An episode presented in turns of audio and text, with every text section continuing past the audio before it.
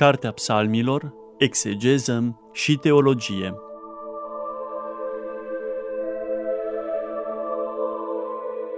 Program biblic susținut de preotul dr. Cătălin Varga, membru în Uniunea Bibliștilor din România.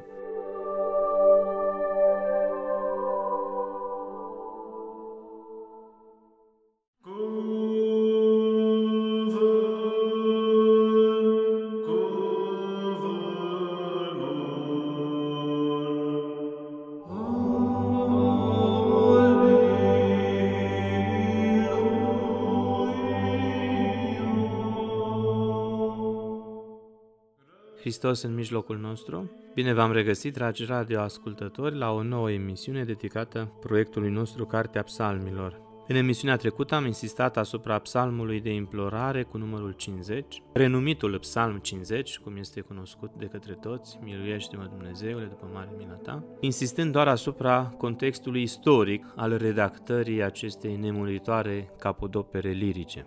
În emisiunea aceasta vom insista asupra temelor teologice care se degajă din interiorul acestui psalm.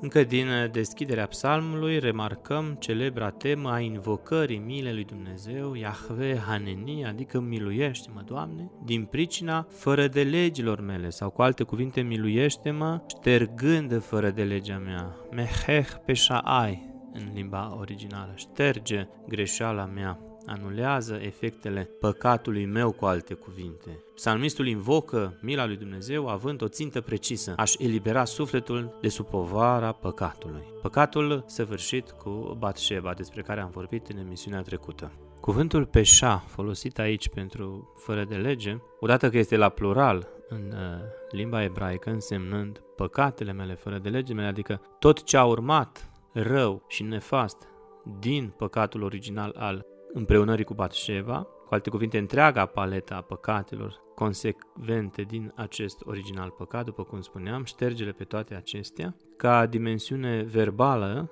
acest peșa însemna, de fapt, rebeliunea împotriva unei înțelegeri sau ruperea unei alianțe în sens juridic. Noi știm că Dumnezeu încheie legământ cu Israel, care are o formă contractuală și juridică la bază, dar mai apoi este adâncit și duhovnicește prin implicațiile lui Tzedek, adică omul cel drept, berit legământul uh, având și dimensiunea aceasta a cultivării sfințenii a lui Kadosh, tot ce înseamnă această latură duhovnicească, deci părăsim doar zona juridică a unui contract de alianță și intrăm în ceea ce înseamnă adâncirea Torei în inima credinciosului spre a dobândi e, uh, dreptate și sfințenie înaintea lui Dumnezeu. Cu alte cuvinte, psalmistul se roagă lui Dumnezeu, potrivit originalului ebraic, ca Dumnezeu să-l ierte că a încălcat legământul și Dumnezeu să se milostivească de el să șteargă toate păcatele ce au urmat din acel păcat original al căderii cu femeia lui Urie. Este destul de complex acest prim verset al acestui psalm, îl reluăm, miluiește-mă Dumnezeule după mare mila ta și după mulățimea îndurărilor tale șterge, nu fără de legea mea, ci șterge toate păcatele mele, toate fără de legile mele, toate transgresiunile mele. Iar dacă este să urmărim cu atenție urmările păcatului lui David, putem intui la ce se referă acest plural peșaiai, adică fără de legile mele sau păcatele mele. Ele includ adulter în primul rând, apoi tăinuirea păcatului, îndemnare la desfrânare, nerecunoștință, întunecarea minții, adormirea conștiinței, complot, ucidere, persistare în păcat și nu în ultimul rând, îndepărtare de Dumnezeu. Dacă în prologul acestui psalm autorul se roagă lui Dumnezeu ca să-și șteargă toate fără de legile ce au decurs din păcatul original, acum în versetul 3, că fără de legea mea eu o cunosc, David imploră harul divin pentru a fi spălat și curățit în special de fără de legea, Aon și păcatul, Hamat, care au stat la baza compunerii psalmului, adică adulterul, și mai apoi uciderea bărbatului lui Batsheba. Iar o nouă asumare și recunoaștere a păcatului este făcută în următorul verset, că fără de legea mea eu o cunosc și păcatul meu înaintea mea este pururia. Cu alte cuvinte spune rabinul Rashi, în măsura în care regret și gândesc la păcatul meu, se pare că acesta este înaintea ochilor mei în fiecare zi. Amintirea sa, cu alte cuvinte, îmi torturează conștiința la nesfârșit. De aceea, Doamne, am nevoie de iertarea Ta și de eliberarea ce survine mai apoi din acest act al grațierii divine. Sfântul Ambrozie al Milanului, în tălcuirea sa la Psalmul 50, laudă atitudinea psalmistului de a-și ține vie imaginea căderii sale înaintea conștiinței. Citez căci cel fără minte se laudă cu rătăcirile lui și adăpostind păcatele vechi sub altele noi, consideră că nelegiuirile îi sunt de folos. De aceea el nu mai poate de bucurie când se gândește la crimele sale. Înțeleptul însă socotește că păcatul său lucrează împotriva lui și el consideră că după rânduiala oștirilor vrăjmașe, greșelile în care a căzut se îndreaptă împotriva lui, întocmai ca niște vrăjmași. La cel mai mic sunet, la cel mai neînsemnat zgomot, greșeala personală îi vine mereu un gând. Tot ceea ce este spus, tot ceea ce s-a citit, crede că se referă la el. În orice clipă, păcatul său bate la ușa conștiinței sale, neîngăduindu-i nici liniște, nici uitare. Întocmai ca un critic aspru, el se urmărește pe sine însuși într-o veșnică paimă. Partea pozitivă a acestui chin sufletesc este că le va ține mereu treaz pe săvârșitorul moral, pe David, și va înțelege că atât de ușor a părăsit comunia cu Dumnezeu din pricina unui păcat trecător. Cu alte cuvinte, va medita zilnic cât de ușor s-a îndepărtat de Dumnezeu și cât de dulce este păcatul la început și ce amare consecințe urmează după el. Lecale badeca hatati, spune psalmistul, adică împotriva ta și numai împotriva ta am greșit sau am păcătuit. Cu alte cuvinte, după recunoașterea greșelilor și asumarea vinei pentru păcat, regele David face o mărturisire directă în care indică și persoana înaintea căreia a greșit. În mod normal ne-am fi așteptat să-l invoce pe Urie Heteul și pe Batsheba, fiindcă din punct de vedere istoric față de aceștia a păcătuit. Însă psalmistul consideră că a greșit mai întâi înaintea lui Dumnezeu. Și de aici putem desprinde, dragi radioascultători, o învățătură biblică exemplară față de păcat. De fiecare dată când greșim semenilor noștri, de fapt, ținta este mult mai înaltă și păcătuim înaintea bunului Dumnezeu. De aceea păcatele noastre sunt cu atât mai grele și mai împovărătoare, cu cât uh, îl întristăm pe Creatorul și Dumnezeul nostru. Eu unul prefer totuși să văd dimensiunea duhovnicească a acestei exclamații numai în fața ta am greșit și nu pe cea istorică care ne demonstrează faptul că regele în Israel nu putea fi tras la răspundere de către niciun om. Cu alte cuvinte, Urie, dacă trăia, tot nu putea să îl judece pe rege, fiindcă doar regele săvârșea judecata în Israel. Dar aceasta este doar interpretarea istorică, la care eu unul nu achiez, ci prefer să văd în această exclamare o pocăință autentică a regelui, prin care ne dovedește și nouă că de fiecare dată când păcătuim împotriva semenilor, după cum spuneam, fapta este mult mai adâncă și greșim în fața Creatorului Dumnezeu. Nu este de mirare această teologie înaltă a păcatului întâlnită la David, de exemplu și în cazul fiului risipitor în Evanghelistul Luca în capitolul 15, găsim această expresie după ce fiul se întoarce, căzând în genunchi în fața tatălui și își cere iertare și spune Am păcătuit împotriva cerului și împotriva ta, pentru că păcatul în primul rând îl vizează și pe Dumnezeu. De aceea el constituie o ofensă enormă o vinovăție atât de înfricoșătoare încât orice sistem de măsuri omenesc se dovedește insuficient când este vorba de a evalua dimensiunile păcatului. Cu alte cuvinte, durerea și pocăința lui David erau reale și profunde. El nu avea remușcări doar din pricină că intuia consecințele păcatului său, ci îl mustra mai ales faptul că risipise comuniunea de iubire între el și Dumnezeu și mai mult decât atât, ofensase bunătatea Creatorului, spune biblistul John Phillips. Concluzia acestei prime părți a psalmului care are de-a face cu recunoașterea vinei și invocarea milei lui Dumnezeu este următoarea. Acțiunile dezgustătoare ale lui David le-au adus și altora tulburare, este evident lucrul acesta. El nu contestă că le-a provocat mult rău, însă așa cum i-a spus și profetul lui Nathan, tot acel episod sumbru a fost o ofensă împotriva lui Dumnezeu. În dialogul dintre profetul Nathan și regele David în 2 Regi, capitolul 12, începând cu versetul 13, este scris așa, atunci David a zis către Nathan, am păcătuit împotriva Domnului. Iar Natan a zis către David, și Domnul ți-a îndepărtat păcatul, nu vei muri. Cu alte cuvinte, și-a meritat pediapsa de la Dumnezeu. Iar vedem la profetul și la regele David, încă din dialogul cu Natan, că își dă seama că ținta păcatului său este una mult superioară, adică depășește granița antropologică și are efecte directe înspre transcendent.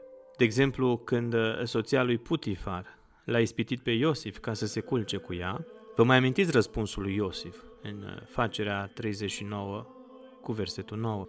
Cum aș putea să fac eu un rău atât de mare și să păcătuiesc împotriva lui Dumnezeu? Deci nu neapărat că ar fi putut păcătui împotriva lui Putifar, ci înțelegerea duhovnicească a lui Iosif era mult mai înaltă, căzând în păcat cu această femeie și bajocorind-o, nu-i greșea doar soțul ei Putifar, ci însuși milostivul lui Dumnezeu. Ție și numai ție sau înaintea ta am păcătuit. O teologie înaltă a păcatului în Vechiul Testament, după cum spuneam.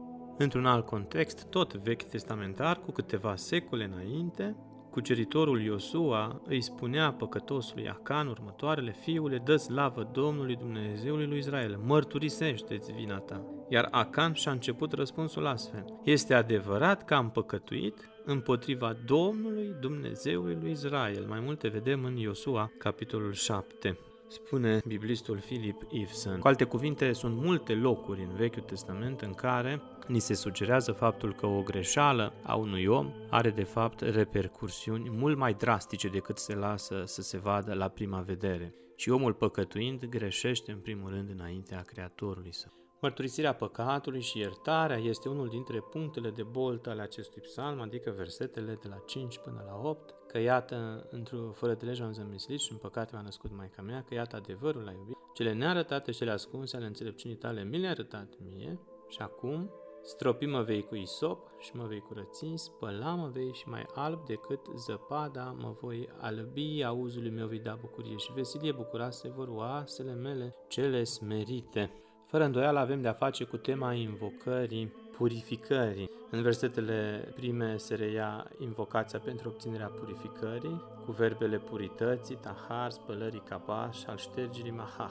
Iar uh, din versetele acestea se anticipează a doua parte a psalmului, unde din nou se reiterează ideea de purificare, de iertare, spune biblistul italian Gianfranco Ravasi. Stropi mă vei cu isop și mă vei curăți, spune psalmistul, invocând actul concret al purificării. Isopul, în ebraică ezob, este o plantă încă greșit identificată. Cel mai probabil ar fi vorba despre oregano sau măghiran, care încolțește încă încrăpăturile zidurilor vechiului Ierusalim, sau pe terenul aspru care înconjoară orașul sfânt. Apreciat ca plantă aromatică și pentru proprietățile sale antiseptice, Isopul era folosit ca aspersor pentru ritualul stropirii cu sânge spre cel preasfânt, mai ales în ispășirea leprei, vedem în Cartea Levitic, capitolul 14, cu versetul 4, și mai în general este prezent în sacrificiile de ispășire, vedem la numeri, capitolul 19 cu 6, sau în ceea ce înseamnă stropirea cu sânge a poporului în cadrul încheierii legământului cu Dumnezeu, vedem în ieșirea 24 cu 8.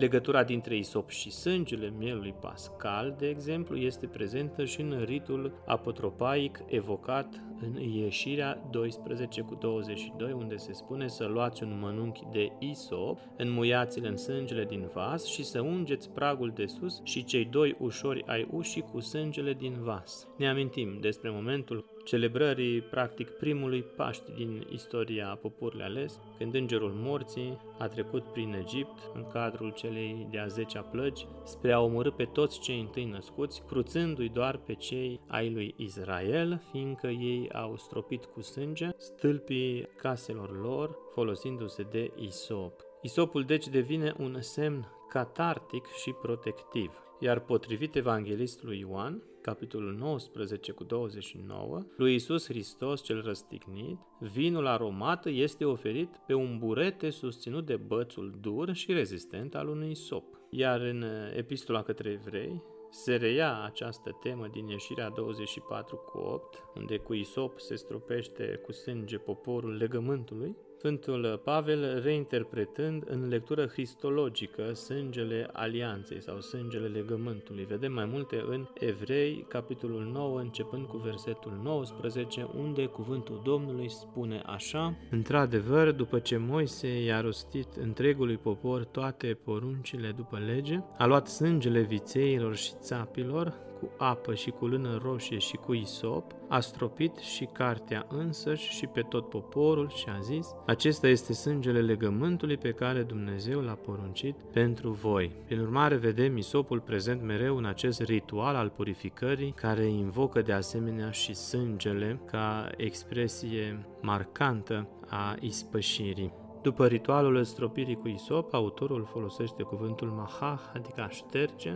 în partea a doua a versetului, evidențiind dorința psalmistului de a fi iertate definitiv toate fără de legile sale și de a relua după aceasta relația sa de comuniune cu Dumnezeu. Părinții bisericii consideră că David a fost îndreptățit să ceară acest lucru, de vreme ce el a promis să aibă pururea înaintea ochilor săi, fără de legile sale, ca nu cumva să uite și să destrame din nou legătura sa cu Dumnezeu. De aceea Sfântul Augustin condiționează zicând, citez, Dacă voiești să te asculte Dumnezeu și să-și întoarcă fața sa de la păcatele tale și să nu le vadă, trebuie ca tu să le ai întotdeauna înaintea ta și să le plângi. Pentru că dacă tu vei arunca înapoi a ta păcatele tale și le vei uita, Dumnezeu le vede înaintea ta și își aduce aminte să te muncească. În comentariile sale la adresa psalmilor, Curățit acum de orice urma păcatului, regele David, potrivit versetului 11, urcă spre o nouă treaptă în realizarea comuniunii de pline cu Dumnezeu, adică restaurarea întregii sale făpturi, astfel că se roagă lui Dumnezeu să fie scos din starea sa păcătoasă și să îi se înnoiască inima, leb în ebraică și duhul, ruah, cele care au fost întinate de păcat. Inimă curată, zidește într mine Dumnezeule și Duh drept noiește întru cele din lăuntru ale mele. Sfântul Maxim Mărturisitorul spune așa, cele ce s-a luptat vitejește cu patimile trupului și a răzbit cu tărie duhurile necurate și a alungat din ținutul sufletului său gândurile lor, să se roage să îi se dea inimă curată și să îi se înnoiască duh drept în propriul său interior, adică să fie cu desăvârșire golit de gândurile întinate și să fie umplut prin har de gândurile dumnezeiești, ca să devină astfel în chip spiritual o lume a lui Dumnezeu strălucită și mare. În antropologia biblică, inima este considerată a fi centrul vieții morale și spirituale. Funcția intelectuală și rațională pe care în mod normal noi o atribuim minții este localizată potrivit Sfintei Scripturi în inimă. Iată ce spun în acest sens următoarele texte. În Deuteronom 29 cu 4 stă scris așa, dar până în ziua de astăzi nu v-a dat Domnul Dumnezeu inimă să înțelegeți și ochi să vedeți și urechi să auziți. Identificăm în acest verset o funcție cognitivă sau rațională a inimii, cu inima să înțelegeți. Iar profetul Isaia, descriind starea de împietrire spirituală a poporului în capitolul 6, cu versetul 10 zice așa că inima acestui popor s-a împietrit, urechile lor greu aud și ochii lor s-au închis, ca nu cumva cu ochii să vadă și cu urechile să audă și cu inima să înțeleagă și să-și revină și eu să-i vindec. După cum bine ați intuit, este un text pe care însuși Hristos îl va cita în Evanghelii, deosebit în Marcu în capitolul 4, în Luca capitolul 8, în Ioan, capitolul 12, dar și Sfântul Apostol Pavel în Romani 11 cu 8, prin care este denunțată îndărătnicia poporului ales de a-L cunoaște, recunoaște, înțelege și urma pe Fiul lui Dumnezeu din pricina împietririi inimilor, adică din pricina umbririi sediului rațional al ființei umane, cu localizarea strictă în inimă, nu în creier. Această cerință a psalmistului de a primi o inimă curată, leptahor, în locul celei întinate, nu trebuie înțeleasă ca pe o schimbare reală, adică o recreere, ci pare mai degrabă să sugereze verbul acesta bara, a crea din nimic o rezidire, o regenerare, o creare a unei trăiri virtuoase. Cu alte cuvinte, o tăiere împrejura inimii, cum mai întâlnim această expresie în Vechiul Testament. La profetul Ezechiel, în 36 cu 26, vedem o imagine plastică foarte sugestivă temei noastre. Cuvântul Domnului spune așa, Vă voi da inimă nouă și duh nou vă voi da, voi lua din trupul vostru inima cea de piatră și vă voi da inimă de carne. Recunoașteți, dragi radioascultători, această expresie, inimă de carne. Aici, în Ezechiel, apare pentru prima dată în istoria textului biblic. Utilizarea verbului acesta bara, a crea sau a zidi, este menită să scoată în evidență puterea lui Dumnezeu de a reînnoi toate și prezența Duhului Său Creator, fapt exprimat atât în acest psalm, în versetul 11, nu mă lepăda de la fața ta și Duhul tău cel Sfânt nu-l lua de la mine, adică Duhul înnoirii, Duhul inimii cele curate, cât și în profeția din uh, Ieremia 36 cu 27, unde cuvântul Domnului zice, Pune voi în lăuntrul vostru Duhul meu, da? Ruach, Yahve, Duhul Domnului, și voi face ca să umblați după legile mele, adică Tora, și să păziți și să urmați rânduielile mele sau orânduirile mele. Sfântul Chiril, în tâlcuirea psalmilor, ne lămurește cu privire la această dimensiune ex nihilo a verbului bara. Când zice zidire, se numește în scriptură nu numai aducerea la existență din ceea ce nu este, ci și mutarea de la ceea ce este la mai bine. Dumnezeu creează și când face pe omul rău, bun. Aici a crea înseamnă a preschimba lucrurile spre mai bine. Este o idee asemănătoare pe care o întâlnim și în uh, Noul Testament, în cea de-a doua epistolă a Sfântului Petru, 2 Petru 3 cu 13, unde ni se spune că la sfârșitul viacurilor, în cheie schatologică, vom uh, vedea pământ nou și cer nou, adică ideea recreerii întregii zidiri. Dar la fel ca și aici, nu este vorba despre distrugerea acestei creații și recrearea uneia noi, ci această creație va fi reînnoită sau restaurată. De aceea vorbim în dogmatica ortodoxă despre recapitularea creației în Hristos. Că Dumnezeu nu distruge ceea ce deja a creat, ci prin jertfa Fiului Său, la finalul veacurilor, va restaura și va regenera întreaga lume, întreaga creație, întreaga zidire.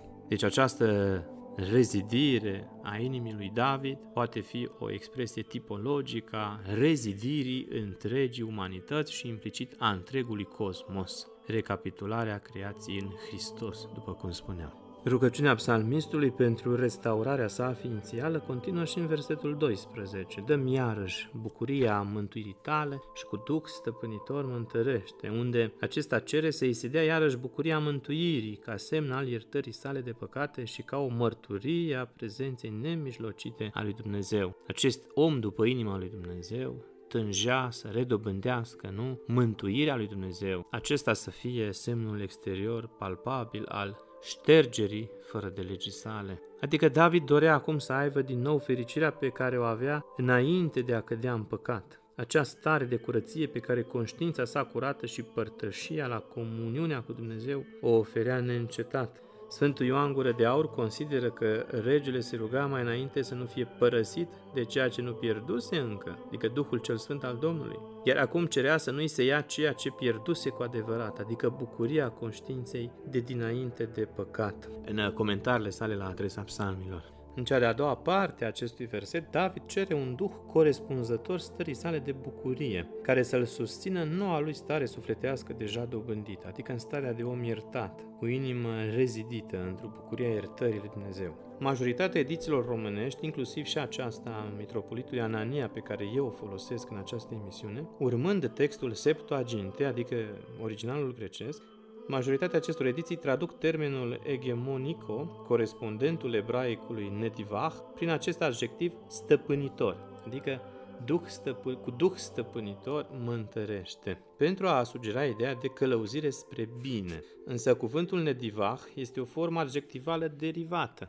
implicând mai mult ideea de liber sau generos, prin înțelesul de bază a rădăcinii din care provine. Uneori, în unele contexte, sensul acestui termen este și de cel nobil sau regesc, cum vedem în 1 Regi 2 cu 7, de exemplu. Prin urmare, psalmistul se roagă ca sprijinul dumnezeesc să se facă simțit în el printr-un duh liber de orice patimă, stăpân pe sine, care să poată lupta cu mulțimea ispitelor și care să-i ofere o stare de siguranță, sublinează Părintele Mircea Basarab în comentariul său la acest psalm. Putem spune cu alte cuvinte că în acest text psalmistul invocă să dobândească trezvie duhovnicească, o temă atât de prezentă în literatura patristică. Prin acest dar sau prin această harisma a trezviei duhovnicești ne ține mereu mintea trează și atentă ca să nu cădem în ispită și să ducem mai departe această luptă ascetică împotriva patimilor și răutăților din noi. Cu alte cuvinte, restaurarea psalmistului implică și menținerea sa într-o zonă de trezvie duhovnicească și de pocăință continuă, ca să nu cumva să mai cadă iarăși în acele fără de legi ucigătoare de suflet.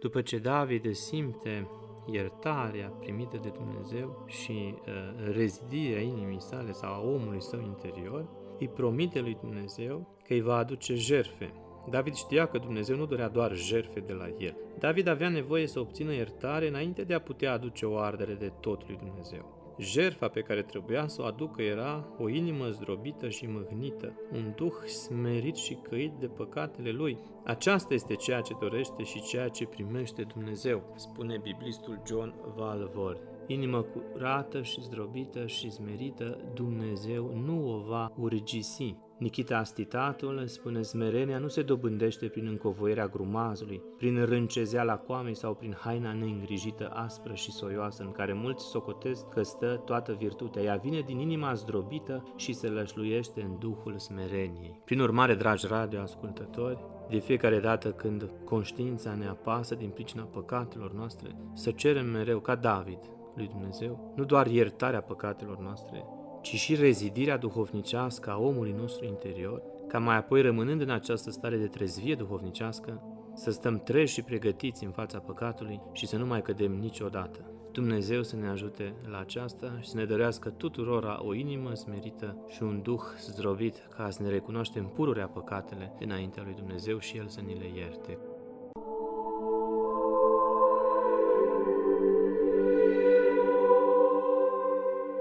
Cartea Psalmilor, Exegeză și Teologie.